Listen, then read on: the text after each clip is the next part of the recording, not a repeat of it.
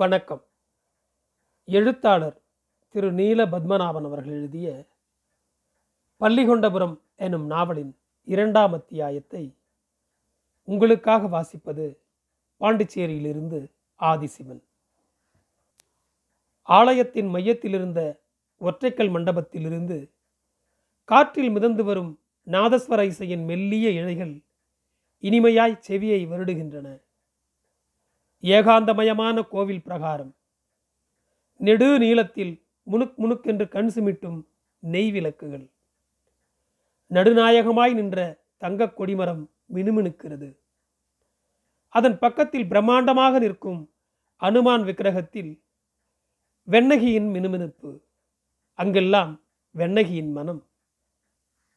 சடக்கென்று வலப்பக்க கோடியில் அவர் விழிகள் திருட்டுத்தனமாய் ஊடுருவுகையில் மஞ்சள் விளக்கொளியில் மங்களாய் தெரியும் கண்ணங்கரிய ஒரு ஆள் உயர சிற்பம் திடீரென்று அவருக்கு வியர்த்து கொட்டியது. அத்துடன் உணர்வுகளின் ஒரு மிருது தீண்டுதலும். தனக்கு அறிவு வந்த நாளிலிருந்து எத்தனையோ காலமாய் எத்தனையோ தடவைகள் தான் வந்து மணிக்கணக்கில் நின்று வழிபட்டு கொண்டிருக்கும் ஆலயம். இந்த ஆலயத்தின் ஒவ்வொரு மூலை முனைகளும் தனக்கு தண்ணீர் பட்ட பாடு.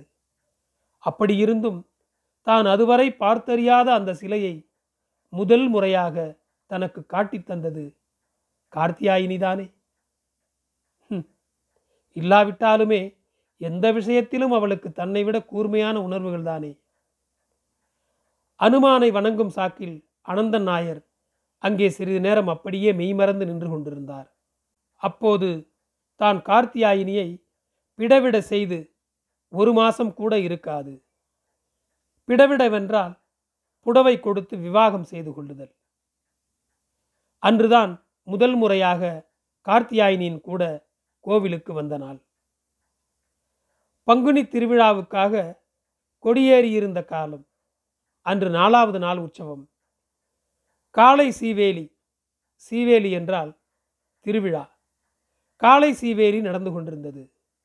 கொடிகள், குடைகள், தழைகள், ஆள்வட்டங்கள், வெண் சாமரங்கள், பஞ்சவாத்தியங்கள் இவையெல்லாம் புடைசூழ ஒற்றை பரிவட்டமணிந்து மகாராஜா பொன்னு திருமேனி பரிவாரங்களுடன் கால்நடையாக உடன் செல்ல யானை மீது எழுந்தருளியிருந்த ஸ்ரீ பத்மநாப சுவாமி மேல் சாந்தி, கீழ் சாந்தி, ஸ்ரீ காரியக்காரர் முதலிய ஆலய ஊழியர்களுடன் ஒற்றைக்கல் மண்டபத்தை சுற்றி நீண்டு நிமிர்ந்து பிரம்மாண்டமாய் திகழ்ந்த சீவேலி மண்டபத்தில் வலம் வந்து கொண்டிருந்த தருணம். மேல் சாந்தி என்றால் மேல் பூஜாரி, கீழ் சாந்தி என்றால் கீழ் பூஜாரி, சீவேலி மண்டபம் என்றால் பிரகாரம். அந்த நேரத்தில் கோவிலுக்குள் வருவது அத்தனைக்கு எளிதான காரியமா என்ன? ஆனால் கோவில் ஊட்டுப்புறை காரியக்காரர் ஆதிசேஷையரின் மகள் கார்த்தியாயினிக்கும் மருமகன் தனக்கும் உள்ளே வரவா கஷ்டம்? இங்கே இந்த அனுமன் விக்கிரகத்தின் பக்கத்தில்தான் தானும் அவளும் நின்றவாறு சீவேலியை பார்த்து கொண்டிருந்தோம். கசவு போட்ட, அதாவது ஜரிகை போட்ட வெள்ளை புடவை உடுத்தி எண்ணெய் மினுமினுப்பு பளிச்சிட்ட முகத்தில் அபாரமான ஒரு கலை துலங்க அவள் நின்ற அழகு இப்போதும் நன்றாக ஞாபகத்தில் வருகிறது. சுவாமியும் மகாராஜா பரிவாரங்களும் தங்களை கடந்து சென்று கொண்டிருந்தார்கள்.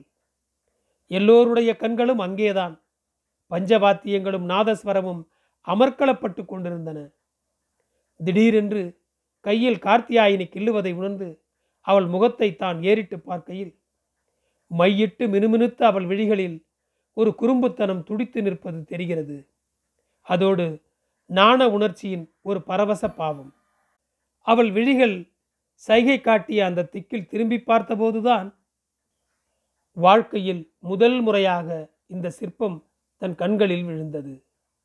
சிற்பமா? ஏதோ பெயர் மறைந்து போன ஒரு கலைஞன் கல்லில் வடித்தெடுத்த ஒரு காரிகையின் திருக்காவியம் பிறந்த மேனியில். கார்த்தியாயினியை கல்யாணம் செய்து புது மோகம் களையாத அந்த தினத்தில் அவளால் அப்படி முதல் முறையாக காட்டித்தரப்பட்ட இந்த சிலை தன்னிடம் எழுப்பிய கிளர்ச்சி ஏனோ காரணம் தெரியவில்லை. அந்த சிலைக்கும் கார்த்தியாயினிக்கும் ஏதோ ஒரு விதத்தில் ஒரு மாய ஒற்றுமை இருப்பதாக தன் நகத்தில் ஒரு மின்வெட்டு. பள்ளியறையில் வைத்து அன்றைய இரவின் அந்திம ஜாமத்தில் மட்டுமா? பிறகு எப்போது இந்த கோவிலுக்கு வந்தாலும் இந்த சிற்பத்தை பார்க்காமல் இருக்கவும் முடிந்ததில்லை. என்னதான் தடை இருந்தாலும் அது விளைவிக்கும் மின்வெட்டின் பரவசத்தோடு கார்த்தியாயினியை சரணடையாமலும் இருந்ததில்லை.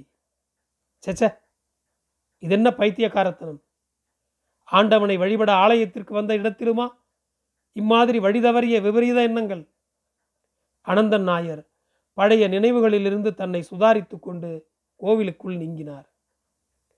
இவ்வளவு நாகரீக வசதிகள் வந்தும் கூட கோயிலுக்குள் பளிச்சென்ற மின்சார ஒளிவெள்ளத்தை பாய்ச்ச துணியாத இவ்வாலய நிர்வாகஸ்தரான மகாராஜாவின் மீதிருந்த ஆனந்தன் நாயரின் மதிப்பை இப்போது இங்கே சூழ்ந்திருக்கும் இருளின் அழகு இன்னும் உயர்த்தியிருந்தது.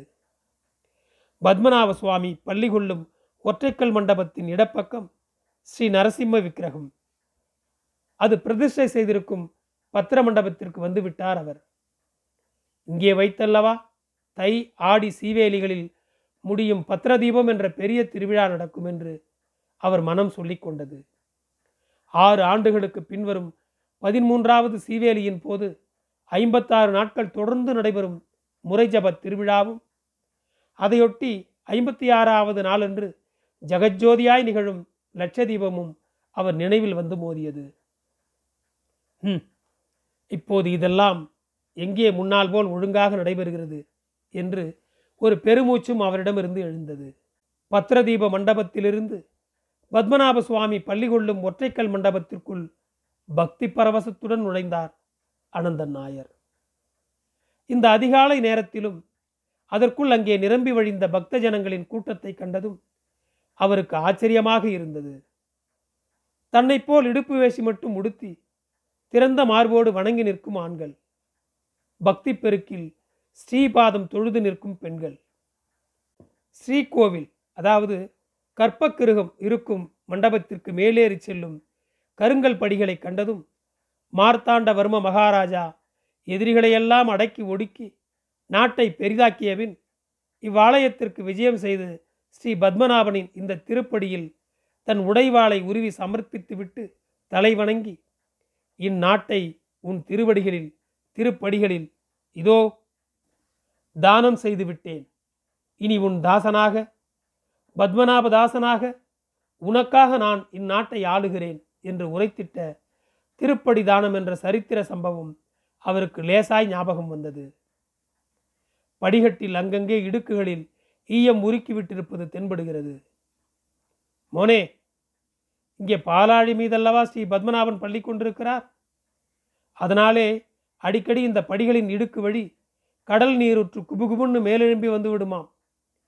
அதை அடைக்கத்தான் இந்த ஈயப்பற்று என்று சின்ன பையனாக இருக்கையில் அம்மாவின் கையை பிடித்து கொண்டு இங்கே வரும்போது தன் சந்தேகத்தை அம்மா நிவர்த்தி செய்தது ஆனந்தன் நாயருக்கு நினைவு வந்தது. படிகளின் மீது மண்டபம், அதை தாண்டி 3 வாசல்களுக்குள் ஸ்ரீகோவில். முதல் வாசலில் பள்ளி கொண்டிருக்கும் பகவானின் திரு சிரஸ் தெரிகிறது. நடுவாசல் வழி சீதேவியும் பூதேவியும் எதிரெதிரில் அமர்ந்திருக்க, நாபிக்கொடியில் பிரம்மன் வீற்றிருக்க பகவானின் திருமேனி தெரிகிறது. 3வது வாசலில் திருப்பாதங்கள். நடுவாசலில் இருக்கும் மகாவிஷ்ணுவின் சொர்ண விக்கிரகத்தை அந்த மேல் மண்டபத்தின் வலக்கோடியில் எடுத்துக்கொண்டு வந்து வைத்து விஷ்ணு சகஸ்ரநாமம் ஜபித்தவாறு பாலாபிஷேகம் செய்து கொண்டிருக்கிறார்கள். அபிஷேகத்தின் போதும் கற்பூர ஆரத்தியின் போதும் கன நேரத்திற்கு தன் சொந்த வாழ்க்கையின் அவசங்கள் அனைத்தையும் மறந்து ஆண்டவனிடம் மனதை ஐக்கியப்படுத்தினார் ஆனந்தன் நாயர். கற்பூர ஆரத்தி கழிந்ததும் விக்கிரகங்கள் கற்பக்கிரகத்தினுள் நடு வாசலின் நேரிடத்தை பிடித்து கொண்டன. இனி நாளை நிர்மாலய பூஜையின் போது அபிஷேக ஆராதனைக்குத்தான் வெளியில் கொண்டு வருவார்கள்.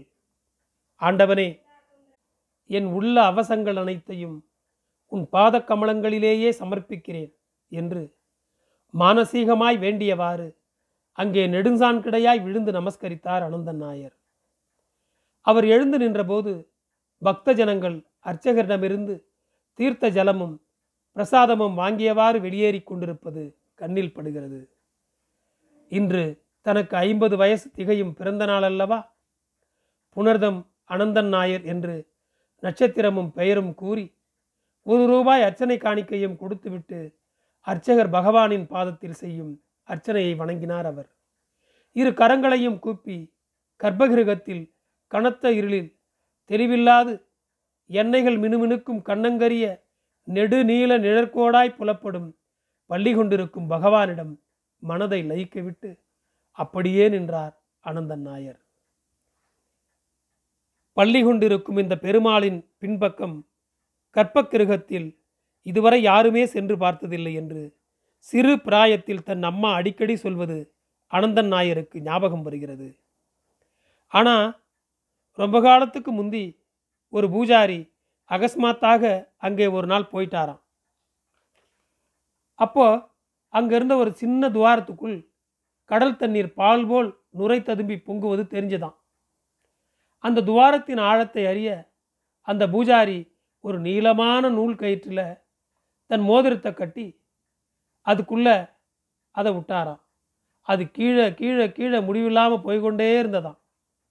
கடைசியில் களைச்சி போய் கயிறை வெளியே இழுத்து பார்த்தா மோதிரத்தை காணலே.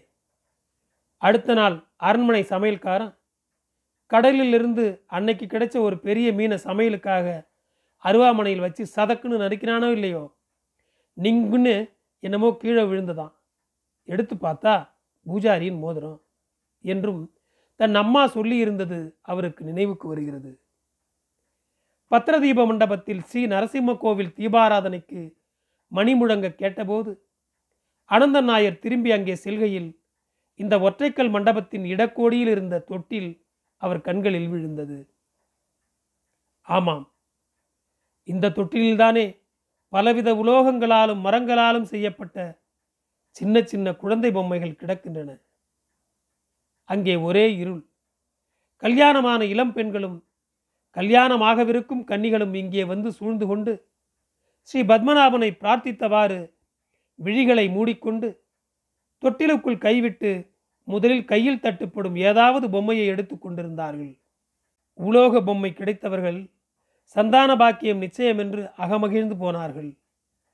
மரப்பொம்மை கிடைத்தவர்கள் அது நல்ல சகுனமல்லவே என்று மனம் கலங்கினார்கள். தானும் கார்த்தியாயினியும் அன்று முதல் முறையாக ஒன்றாக இங்கே வந்திருந்த போது அவள் எவ்வளவு ஆவலோடும் துடிதுடிப்போடும் பகவானை வேண்டிக் கொண்டவாறு இங்கே வந்து தொட்டிலில் கைவிட்டு பொம்மையை எடுத்தாள். கையில் கிடைத்தது உலோக பொம்மை என்று கண்டபோது சின்ன குழந்தையை போல் மகிழ்ந்து பெண்மையின் நாணத்தால் விழிகள் படபடக்க அவள் தன்னை பார்த்த பார்வை. அப்படிப்பட்டவள்தானே தான் நொந்து பெற்ற அருமையான பிள்ளைகள் இரண்டையும் தள்ளிவிட்டு அர்ச்சகர் நீட்டிய கற்பூரத்தட்டின் வெக்கை முகத்தில் பட்டதும் தன்னை உணர்ந்தார் ஆனந்தன் நாயர். அப்படியென்றால் இத்தனை நேரமாய் நரசிம்ம சுவாமியின் தீபாராதனையை கரம் கூப்பி தொழுது நின்ற தன் மனதில் ஈஸ்வர சிந்தையே தோன்றவில்லையா? இத்தனை காலமாகிவிட்ட போதிலும் எங்கே போனாலும் சரி அவளை பற்றிய பாவ நினைப்புகள்தானா தன் நெஞ்சகத்தில் நீக்கமர நிறைந்து நிற்கின்றன? கற்பூர ஜுவாலையை உள்ளங்கை 2ஆலும் தொட்டு விழிகளில் ஒற்றுகையில் அவர் உள்ளங்கையில் கற்பூர சுடர் சுளீரென்று பட்டு சுட்டது. அது அவர் மனதின் வேக்காட்டை சிறிது தணித்தது போல் இருந்தது. சீவேலி மண்டபம் வழி ஒற்றைக்கல் மண்டபத்தை பிரதட்சணம் வைத்து ஸ்ரீ கிருஷ்ணன் கோவிலை நோக்கி மெதுவாக நடந்தார் அவர்.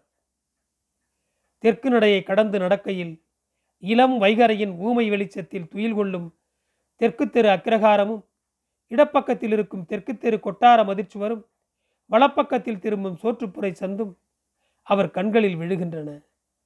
அந்த சந்தில் இன்னும் சற்று நேரத்தில் கோவிலில் இருந்து நைவேத்தியம் செய்யப்பட்டு கொண்டு வரும் கட்டிச்சோறு வியாபாரம் மும்முரமாய் ஆரம்பமாகி நடைபெற்றுவிடும்.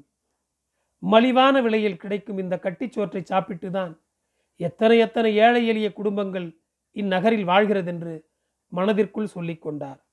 இந்த கோவில் கட்டிச்சோற்றையும் பால் பாயாசத்தையும் குத்தகைக்கு எடுத்து பெரிய பணக்காரர்களாகி பிறகு நகரத்து பிரமுகர்களாகிவிட்ட எத்தனையோ பேர்களையும் ஆனந்தன் நாயரின் மனம் எண்ணி பார்த்தது. தெற்கு நடையை கடந்து மெல்ல நடந்து படிஞ்சாரே நடையில் வந்தார் அவர். படிஞ்சாரே என்றால் மேற்கு பக்க நடை. ஆண்டில் ஐப்பசி மாதத்தில் ஒரு நாள், பங்குனி மாதத்தில் இன்னொரு நாள், இப்படி இருமுறை நடக்கும் ஆறாட்டு, அதாவது நீராட்டு தினங்களில் சங்குமுகம் கடற்கரைக்கு ஆறாடச் செல்லும் பகவானும் உடன் செல்லும் மன்னரும் இந்த நடை வழியாகத்தான் கோவிலை விட்டு இறங்கி பரிவாரங்களுடன் சேர்ந்து கொள்வார்கள். இந்த நடைக்கு வந்ததும் ஆனந்தன் நாயரின் கண்களில் தட்டுப்பட்ட துப்பாக்கி தாங்கி நின்ற சிப்பாயையும் மீறி வெளியில் நீண்டு கிடந்த அக்கிரகாரத்தில் முதலில் இருந்த இக்கோவில் காரியாலய கட்டிடச் சுவரில் வேலையிலிருந்து நீக்கப்பட்ட கோவில் ஊழியர்களை திருப்பி எடு, ஊதிய உயர்வு கொடு என்றெல்லாம் சிவந்த மையினால் கொட்டை எழுத்துக்களில் எழுதப்பட்டு ஒட்டப்பட்டிருந்த பெரிய பெரிய வால் போஸ்டர்கள் அவரை கவர்ந்தன. தென்னையோலையால் வேயப்பட்டிருந்த ஒரு சின்ன பந்தலுக்குள் நாலைந்து சத்தியாகிரகிகள் வேறு. தனக்கு கிடைக்கும் பென்ஷன் பணம் குறைக்கப்பட்டு விட்டதால் தன் செலவுகளை சுருக்க ஆட்குறைப்பு செய்யாமல் இருக்க வழியில்லை என்று இவ்வாலய கைங்கரியங்களுக்கான சகல செலவுகளையும் இப்போதும் வகித்து கொண்டிருக்கும் திருவோண திருநாள் மகாராஜா மத்தியஸ்தம் பேச வந்த லேபர் ஆபீசர்களிடம் தெரிவித்து விட்டதாக கேள்வி.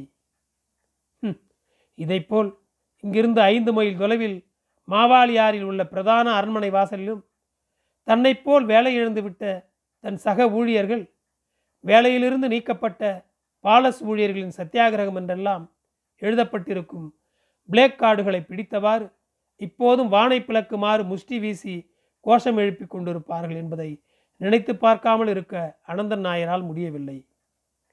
அங்கே மன்னர் குடும்ப கணக்கு வழக்குகள், கோயில் காரியங்கள், நிலப்புலன்கள், கட்டிடங்கள், கோர்ட்டு நடவடிக்கைகள் இத்தியாதி இத்தியாதியானவர்களை எல்லாம் ஒழுங்காய் கவனிக்க பிரைவேட் செக்ரட்டரியின் தலைமையில் மேனேஜர், தலைமை குமாஸ்தா, மேல்குமாஸ்தாக்கள், கீழ்குமாஸ்தாக்கள், பியூன்கள் இப்படி 100 கணக்கில் எத்தனை காரியாலய ஊழியர்கள்.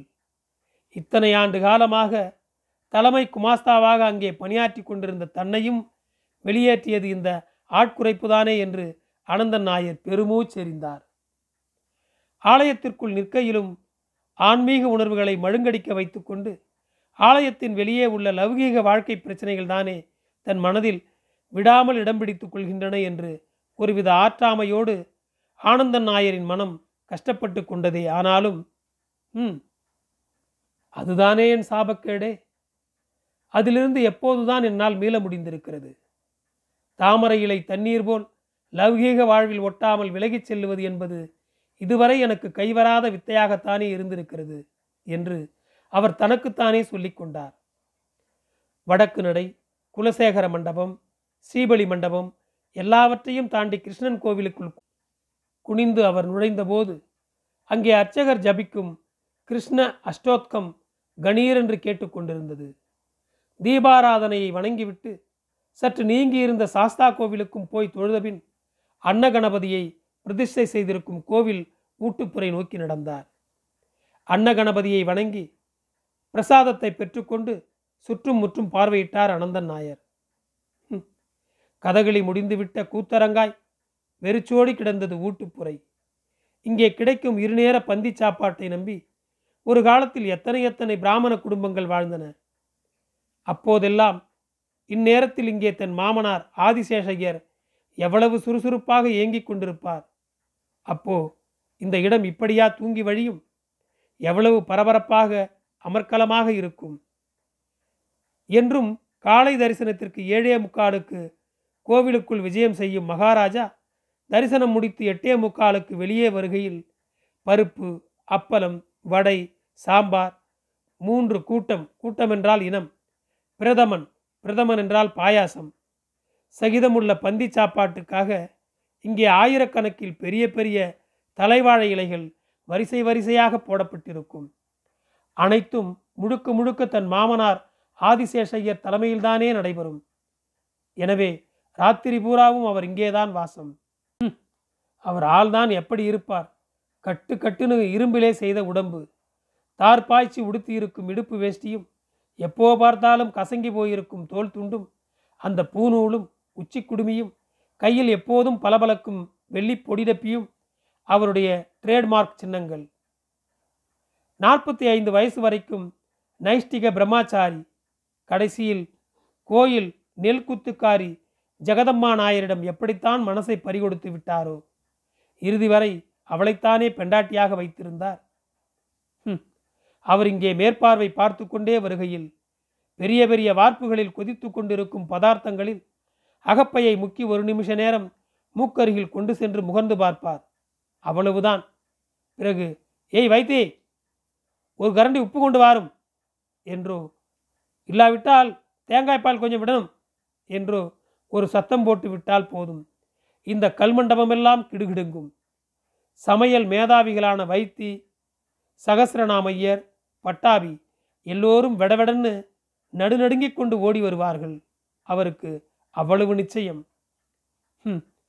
கீழ்த்தட்டு இந்துக்களின் எத்தனையோ பெரிய புரட்சிக்கு பின் வந்த ஆலய பிரவேச உத்தரவுக்கு பிறகு இந்த ஊட்டுப்புறை சாப்பாடு கொஞ்சம் கொஞ்சமாய் குறைந்து இப்போது அடியோடு நின்று போய்விட்டது. நன்றி. பள்ளிகொண்டபுரம் நாவல் தொடரும். என் குரல் உங்களை தொடர ஃபாலோ பட்டனை அழுத்தவும். உங்களுக்கு மீண்டும் நன்றி.